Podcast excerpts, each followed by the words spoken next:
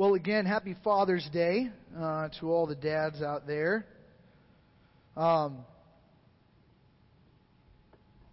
when Brandon when Brandon said, "Hey, man, I need you to teach this Sunday," I, I uh, he kind of gave me a heads up on on my options as far as continuing this this uh, proclaim series, this Luke series, um, or or I could do a standalone. And I, I took a look at what he titled uh, this specific week, and I think it's on your talk notes. But you can judge a person's heart if you first judge your own.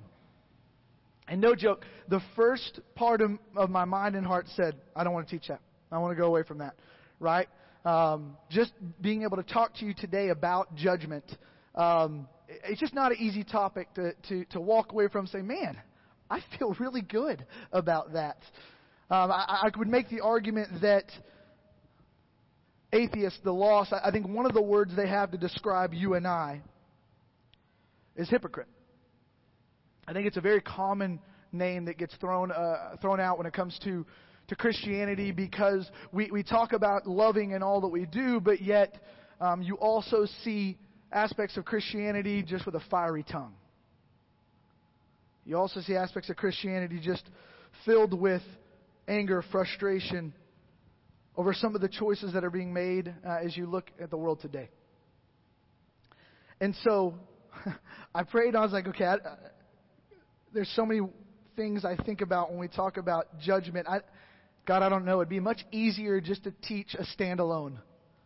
Um, but he, he continued to say, no, this, this is what we're covering. We're going to continue this and he, and he really walked me through some stuff. So uh, what I want to do first is I want to dive through the passage. I want, I want to read the passage as a whole. Right today we're going through Luke 6, 37 through 45. So if you could bring that up right now in your Bibles, if you need a Bible, someone back there will get you a Bible. Just raise your hand. We'll, we'll, we'll throw a Bible at you. Uh, but we're going to go through Luke chapter 6, 37 through 45. I want to read through it today, and then we'll come back and start breaking down some verses. Okay, so here we go. Read this with me if you will. Uh, Luke chapter 6, 37 through 45. Judge not, and you will not be judged. Okay, I have to stop. I already have to stop. I was supposed to read it. I had a struggle. Uh, I want to make sure I set this table right. Um, right now, Jesus is speaking to his disciples, uh, people that his disciples brought, and anybody else who wanted to come in and hear Jesus speak. Okay? Um, and so I just want to make sure you understand that. That's who Jesus is talking to. Really, he's talking to anybody and everybody, but his disciples are like right here on the front. Okay? So, here we go. All right, we'll do this. I got this. Here we go. 37. Judge not, and you will not be judged. Condemn not, and you will not be condemned. Forgive, and you will be forgiven. Give, and it will be given to you good measure, pressed down, shaken together, running over, will be put into your lap. For with the measure you use it, it will be measured back to you. Verse 39. He also, Jesus also, tells them a parable.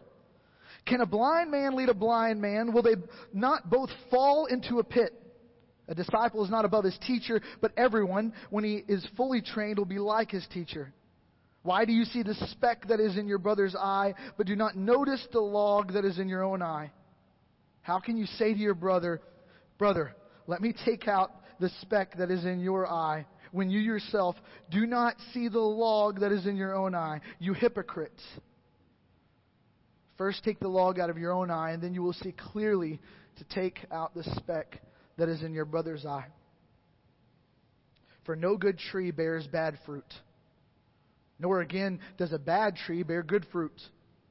For each tree is known by its own fruit. For figs are not gathered from thorn bushes, nor are grapes picked from a bramble bush. The good person out of the good treasure of his heart produces good, and the evil person out of his evil pr- treasure produces evil. For out of the abundance of the heart his mouth speaks as I was as I read through this passage first, just to get ready in preparing for this lesson, um, the battle of judgment versus accountability has always happened, and it will continue to happen. There are some in Christianity who say, "Hey, right here, judge not, and you will not be judged. Therefore, you should not judge me. You should not tell me right and wrong." You should not tell me what I'm doing wrong. says it right there. So many that are against the concept do not. I think it's a battle between judgment and accountability. And we'll talk about really the difference between those. There was a, as I was looking at this, there was a, there's something that jumped out at me. I, I haven't been on a plane since before COVID right? And I would imagine many in, in the room are in the same boat.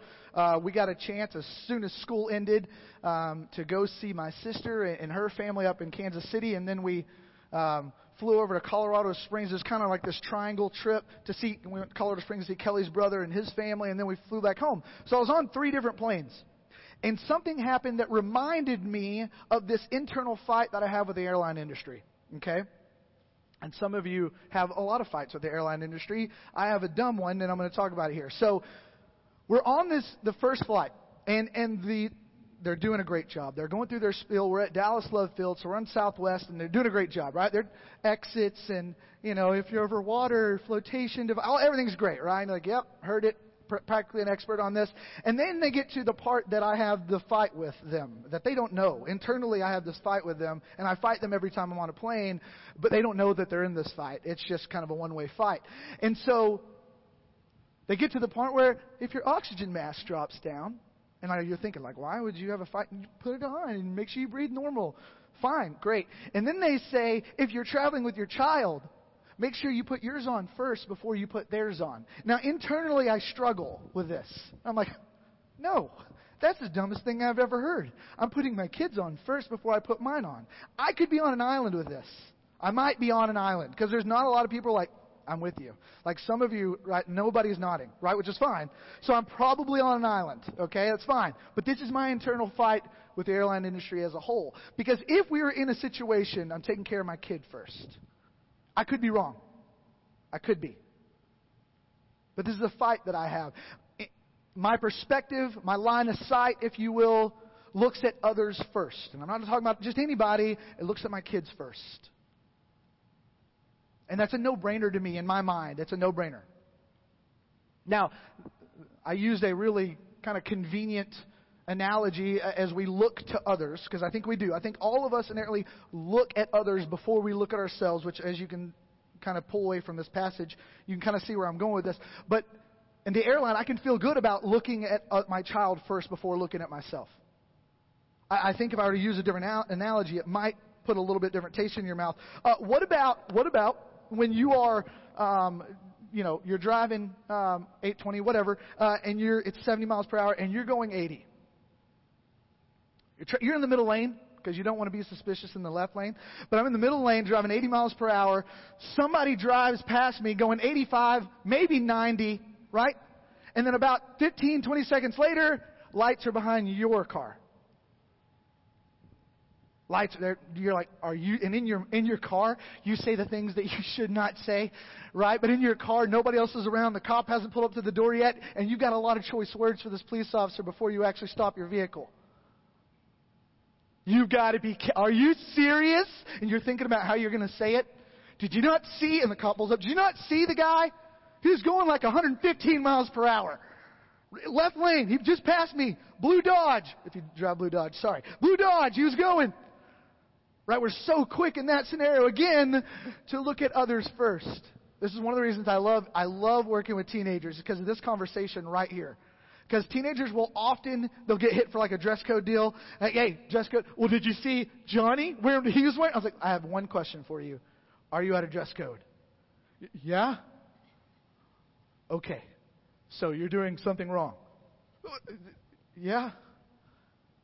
We tend to want to look at others first, both in the good and especially the uncomfortable, the bad.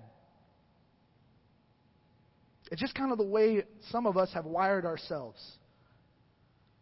It's, it's not even, I guess in some, it's, it's kind of like a, a selfish piece that we have, even though we're looking at others first. My fight with the airline industry uh, is probably the wrong one because they're probably right, right? Because the argument's been thrown back at me. This is, hey, if you pass out, you can't help your kids. Oh, sure. Now there's heads nodding. Like, yeah, uh, yeah. So if you pass out, you can't help your kids. And in my small brain, I'm like, no, I won't pass out. I'll help them first. I got this. We tend to look at others first. And I think for many of us, It is a struggle more than we know. I'm going to, I asked my wife's permission to use this story. Uh, I'm going to, to basically lump all of you into two groups. Okay? This is unfair, but I'm going to. But all of you into two groups, okay? Uh, group A, uh, and this deals with laundry. Group A, uh, once the clothes dry, they're done with the dryer, beep, you grab the clothes out of the dryer, maybe you grab them all at once, or maybe you just pull them out and you start hanging them up, folding them right there. That's group A, right? And your clothes are nice and neat and you, I don't know, maybe you put them up or maybe you hang them in the laundry, whatever, but you take them out of the dryer and they're ready to go. Group A. Okay? I'm sorry if I cause division amongst husbands and wives today, but this is this is this is something that has happened in my household this week. All right, so that's group A, right? And they're they're just so organized. It's so great. The clothes just it's great. It's the way it should be. And I'm not saying groups A better than, is better than group B, but group A. All right. Then you got group B. Group B. Group B buys extra laundry baskets for this very reason. Clothes are done in the dryer. Yes, I have hand raised. Amen. Awesome. They take the clothes out of the dryer, uh, and, and then they start a nice little mountain. Nice little collection, if you will. Right? And, and basically our little special collection place is in our room. Is in Kelly's in my room, right up against this wall that has so much space. It's, it's like perfect. It's like it was built for this.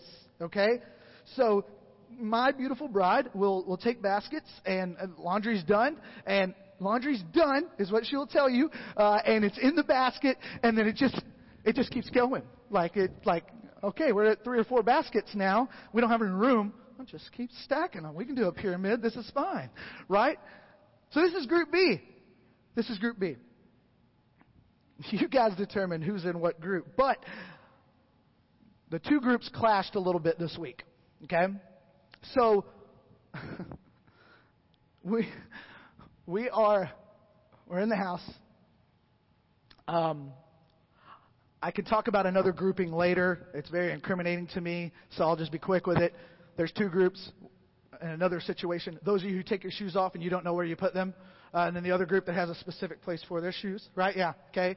So I'm kind of the opposite. I'm not in group A on this one, or I'm not in the organized group in this one. I took my shoes off and I asked my beautiful bride, hey, have you seen my shoes? Because it's one of the 37 places that I put it, but I don't remember which one I put, where I put them, okay? And my, my wife, she's down. She's in a basket. She's got one of her, her, her baskets. She's, she's digging in the mountain. Okay. She's there. She's got, she's elbow deep in clothes. And she's trying to find one piece of clothing. That's what she's trying to find. One piece. And I'm like, hey, do you know where my shoes at? And she looks at me with a little bit of fierceness and says, do I look like I can keep up with your stuff? Very, very quickly, right? Like she was ready to go. She was a little fired up. And she looks at me completely judging me because I've lost my shoes as she tries to find one article of clothing. And in the reverse manner, ah, I can't find my shoes and I've judged my wife. We're both in this boat together. Different groups, similar boat. Some of you have looked over at your spouse several times during this conversation, and there's judgment in your eyes, I promise you. The fact is, we're really good at looking at other people first. Some of us have gotten comfortable with it. And so I'm, I'm trying to set the table for what Jesus is talking about in this. Because I'm not, I'm not trying to fix the laundry situation in your house. I'm not trying to fix the shoe situation. I'm not trying to fix these situations. I believe there's a paradigm shift in the way that we view one another that needs to happen.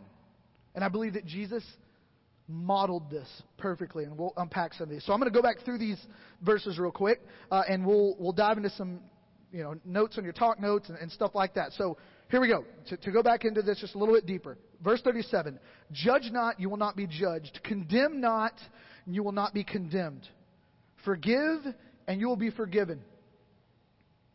Give, and it will be given to you. Good measure, pressed down, shaken together, running over, will be put into your lap. For with the measure you use it, it will be measured back to you. I think it's very fitting that this part of the passage starts off with two don'ts, followed by two do's.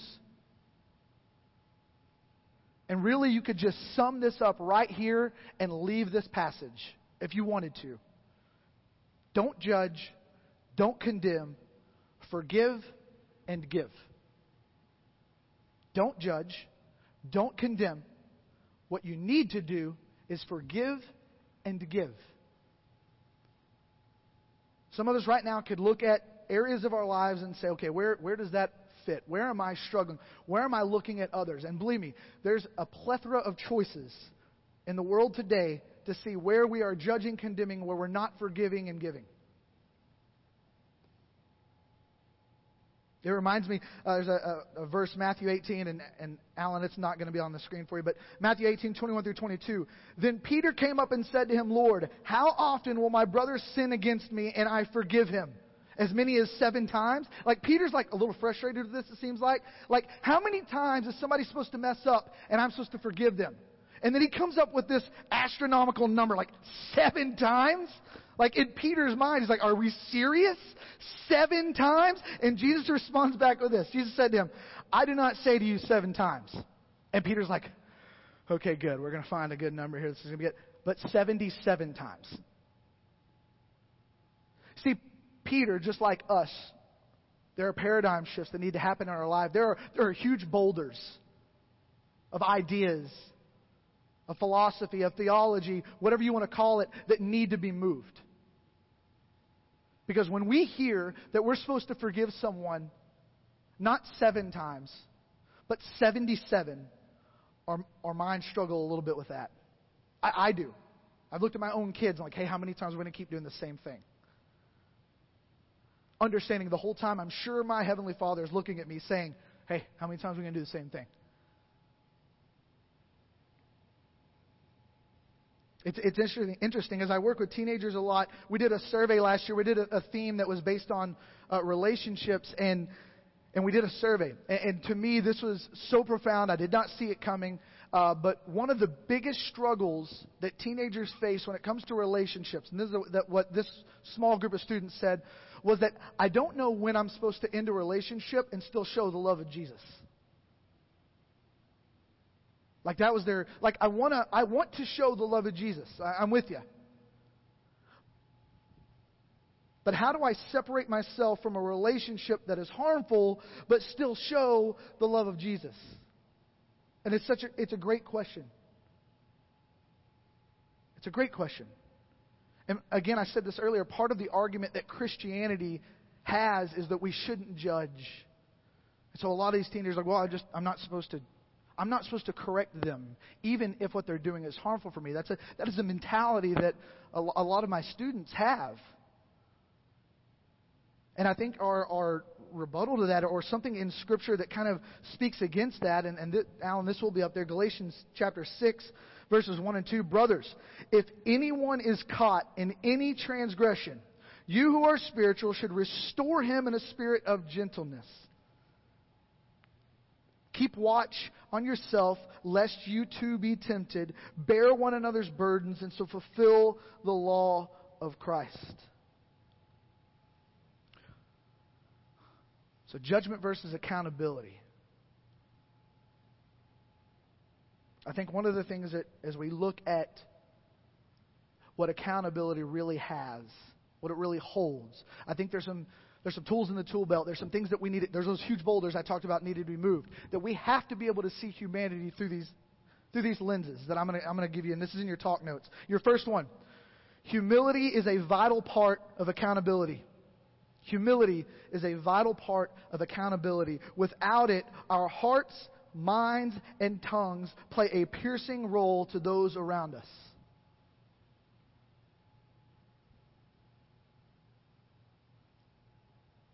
Without humility, our hearts, our minds, our tongues play a piercing role to those around us. We see, I, I talked about earlier that Jesus models this. Uh, and there's some, there's some examples. Uh, for me, the, the parable of the prodigal son is a huge one with this. Right? The, long story short, the, the son takes his inheritance, says, Hey, I'm ready now. I know you haven't passed, but I, I'd, I'd like my half now. He's got a brother. I'd like my half now goes and lives a life, spends it all, spoils it all, gets to a point where he the food that he's feeding pigs because he gets this little little part-time job, if you will, taking care of animals, looks enticing. And so he's in his mind he says, "Okay, I'm broken. I'm lost. I've spent my inheritance. It would be better if I go back to my father and be one of his workers. The lowest one on the totem pole, fine. I'd be better off. So he has the conversation in his mind on his way back to his father, and there's this humility that he is now portraying that he did not portray before. In his heart, in his mind, he's, Dad, I have messed up completely. I, I, I don't expect you just to take me back as is. I, I want to be one of your workers. I'll start from the very bottom. There's this humility that he has. I believe that humility is vital. Another story uh, I, I often go to when I teach, because for whatever reason, as I'm looking at my notes, this aspects of this story just continue to come up. But the woman caught in adultery. Jesus says, Fine, fine. She's guilty, she's committed adultery. You without sin can throw the first stone. So Jesus isn't coming in saying that she's not wrong. Jesus is coming in saying, All of us have logs in our stinking eyes. Those of you who don't have the log in your eye, throw the first stone. Those of you without sin, throw the first stone. So he provides this example of this humility, this understanding, this not a condemnation, not a judgment, although he does look at her afterwards and say, Leave this sin.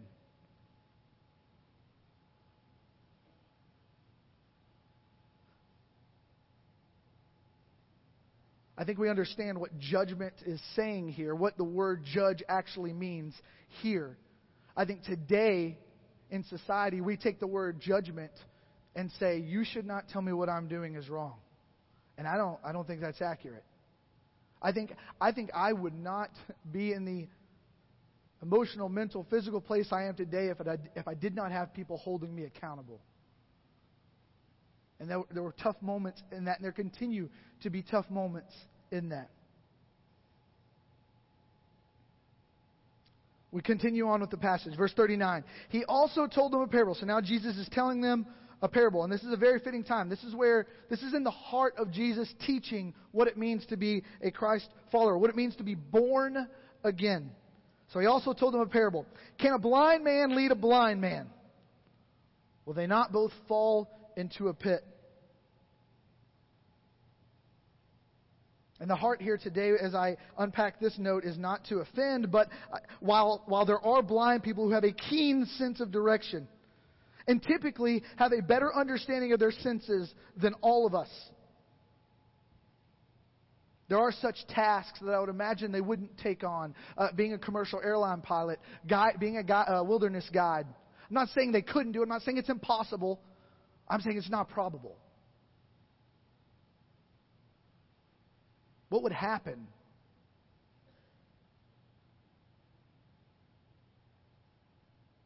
And I think we fall into a very similar boat. I think we, at times, in an unrighteous state, try to lead other unrighteous people towards righteous waters. I'm going to say that again. I think we, at times, in an unrighteous place, try to lead unrighteous people to righteous waters. it is the log and the speck.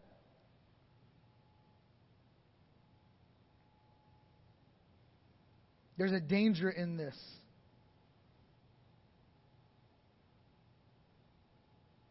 It's the reason Jesus said, Fine, if you're without sin, throw the first stone.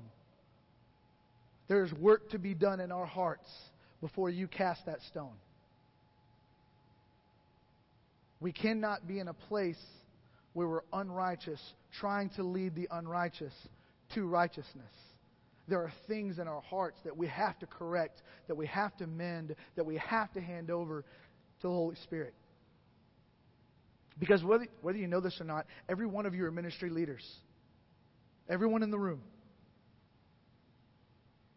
It, I don't care what your job is, every one of you are to make disciples of the nations. Every one of us are to teach the good news, or to walk with one another through God's Word.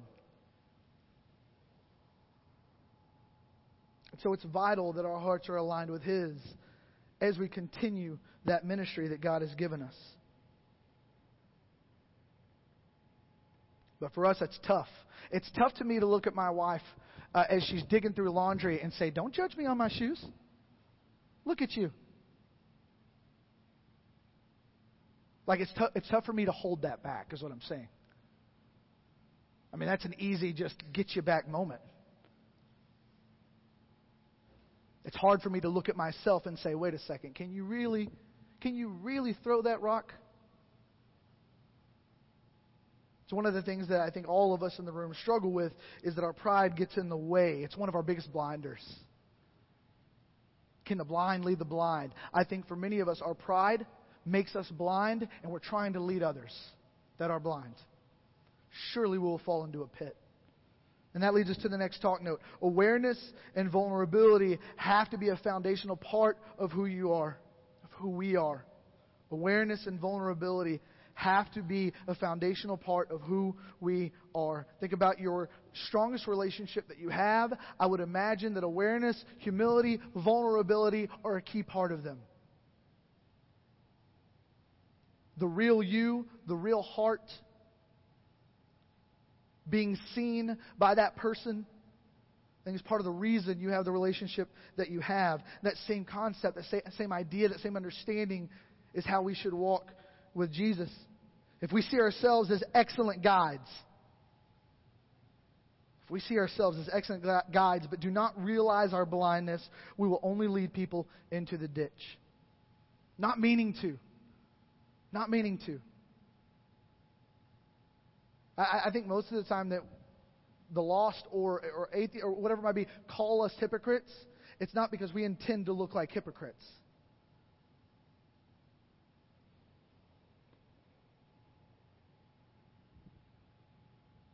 Moving on, verse 40. A disciple is not above his teacher, but everyone, when he is fully trained, will be like his teacher. What a great message for parents in the room today, but also what a scary message for parents in the room today. A disciple is not above his teacher, but everyone, when he is fully trained, will be like his teacher. As I equip as Kelly and I equip our daughters, are there shortcomings happening because of our shortcomings? Is their view of Jesus, is their view of worship, is their view of the Holy Spirit, is their view of our Father minimalized because we minimalized it, because we minimized it?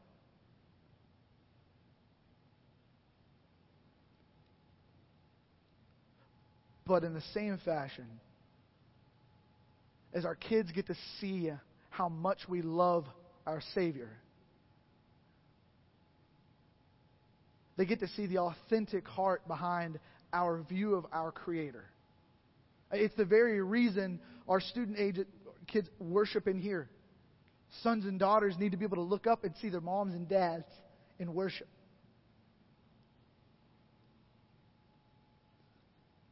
Sons and daughters need to be able to see their moms and dads in prayer. In a reliance on who God is, what His truths are, what His promises are.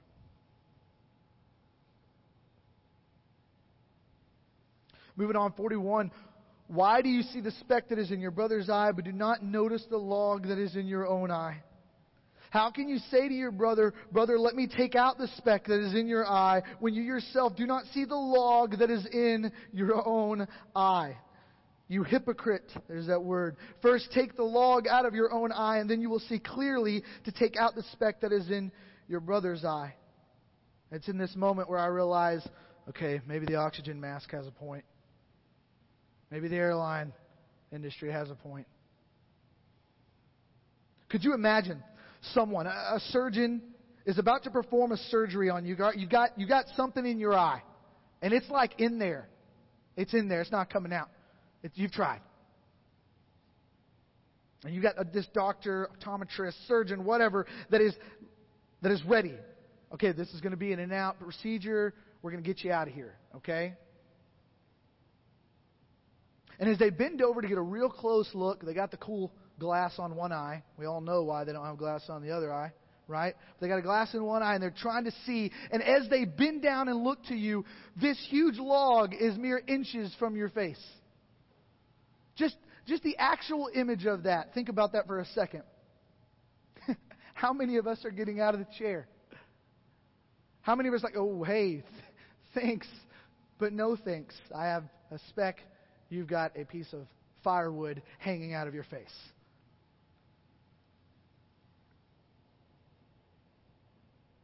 How often do we do this? I don't I don't I don't I don't care to get into the world of politics, but how often do we do this?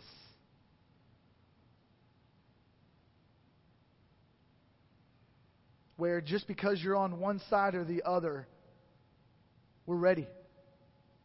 We're ready to send rocks. And if you have not noticed, more and more things are happening daily to fuel the fire of divisiveness. We, as believers, cannot wonder why the lost call us hypocrites if we are a part of the firing squad. There's a complete change that has to happen with how we view humanity. Whether we're in agreement or not.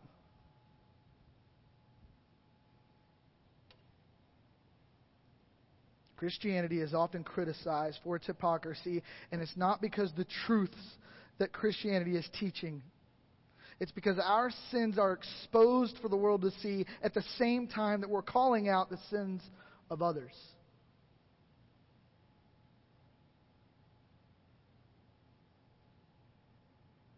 And it leads us to our last talk note. Uh, a clear line of sight only allows us to guide and assist with accuracy and gentleness.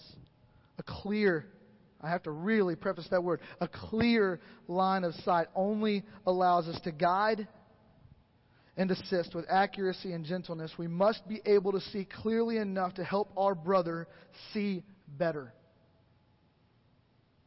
And that's what it becomes about helping our brother to see better, not about outing their wrongdoings. We finish this passage up with 43 through 45. For no good tree, and I think this is part of the reason, right? This is part of the image. If I could give you an image of, of, of how humanity or how the lost or how atheism views Christianity, I think part of this is in play. For no good tree bears bad fruit, nor again does a bad tree bear good fruit. For each tree is known by its own fruit. For figs are not gathered from thorn bushes, nor are grapes picked from a bramble bush. The good person, out of the good treasure of his heart, produces good. And the evil person, out of his evil treasure, produces evil. For out of the abundance of the heart, his mouth speaks.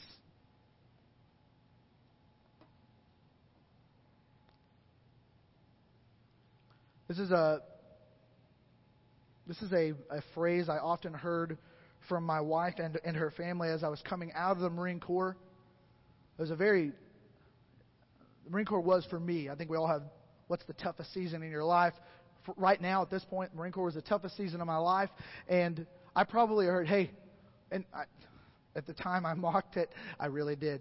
I'm sorry, babe. Um, but what comes from the mouth comes from the heart. That's all she would say. Like, she wouldn't say, hey, don't say this. She'd look at me and she'd say, hey, just so you know, what comes from the mouth comes from the heart. Because in that season, there were, there were things that I followed that were of this world. And as they would come out of my mouth or they'd come out of my attitude or whatever it might be, there she is. Just saying. What comes out of the mouth comes from the heart. And because of my pride, I wanted to look at myself and say, Really? Does it? Does it? I mean, I work, I work with students. I, I, I, I try to help them, you know, in the road of life that they're on. And my wife is more knowledgeable than me. Is like, hey, I'm just saying. Comes from the mouth, comes from the heart. It's one of the facts about Christianity that kind of scares me a little bit. And I was this person. And I'm, I'm sure there's times where I delve back into this person, but one of the facts that Christianity scares me is the person who's really quick and eager to help others. I'm going to say this. Hear me on this. Really quick and eager to help others because it covers up the reality of their own sin. I can feel good about helping others without really having to look at myself.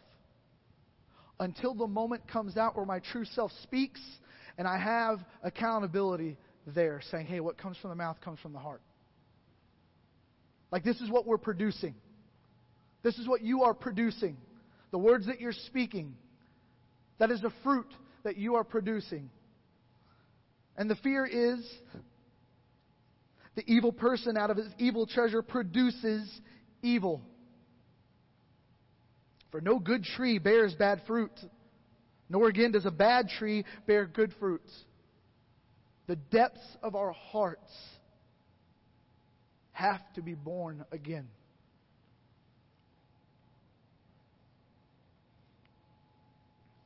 There's a book uh, that I, I, was looking at, "You Are What You Love" by James Smith, um, and there's this little piece. I just I'm going to close actually with this um, because I think it's so fitting. Again, for that line of sight, for the way we view humanity, the way we view others, the way we view life. It says this: Jesus doesn't encounter Matthew and John, or you and me, for that matter, and ask, "What do you know?" Jesus doesn't stand before us and say, "Hey, talk to me about what you know." Christianity often chases after that. Jesus does not look at us and say, Tell me about what you know. He doesn't even ask, What do you believe? He asked this question What do you want? This is the most incisive, piercing question Jesus can ask of us precisely because we are what we want. Our wants and longings and desires are the core of our identity, the wellspring from which our actions and behavior flow. Our wants reverberate from our heart, the epicenter of the human person. Thus, Scripture counsels, above all else, guard your heart, for everything you do flows from it. Proverbs 4:23 Above all else, guard your heart, for everything you do flows from it.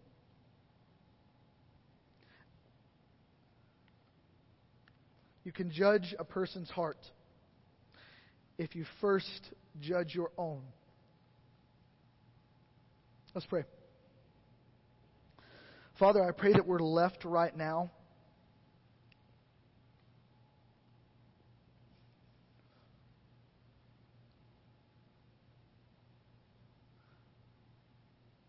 with the ability, the boldness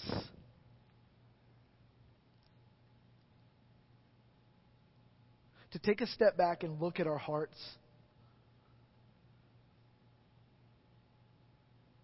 We're so quick, it's so easy to look at others. It's so easy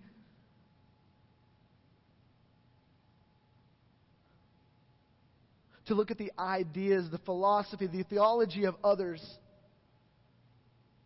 and critique to have an opinion on, to throw it up on social media, to, to talk to others about it.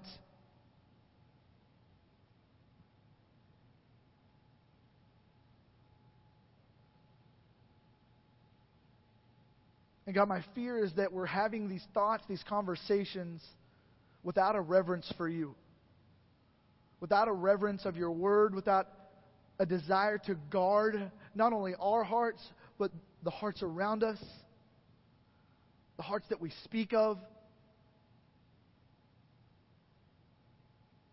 Satan continues, Father, Satan continues to divide us.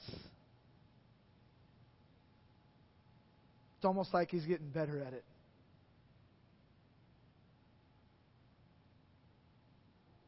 Father, and we're, so quick to latch on and go for that ride. Father, I pray that we would be a people that would walk in humility, fighting that temptation. I pray that we'd be a people who would walk in awareness, in vulnerability, with a clear line of sight. That we wouldn't be a people that are quick to judge, that are quick to condemn.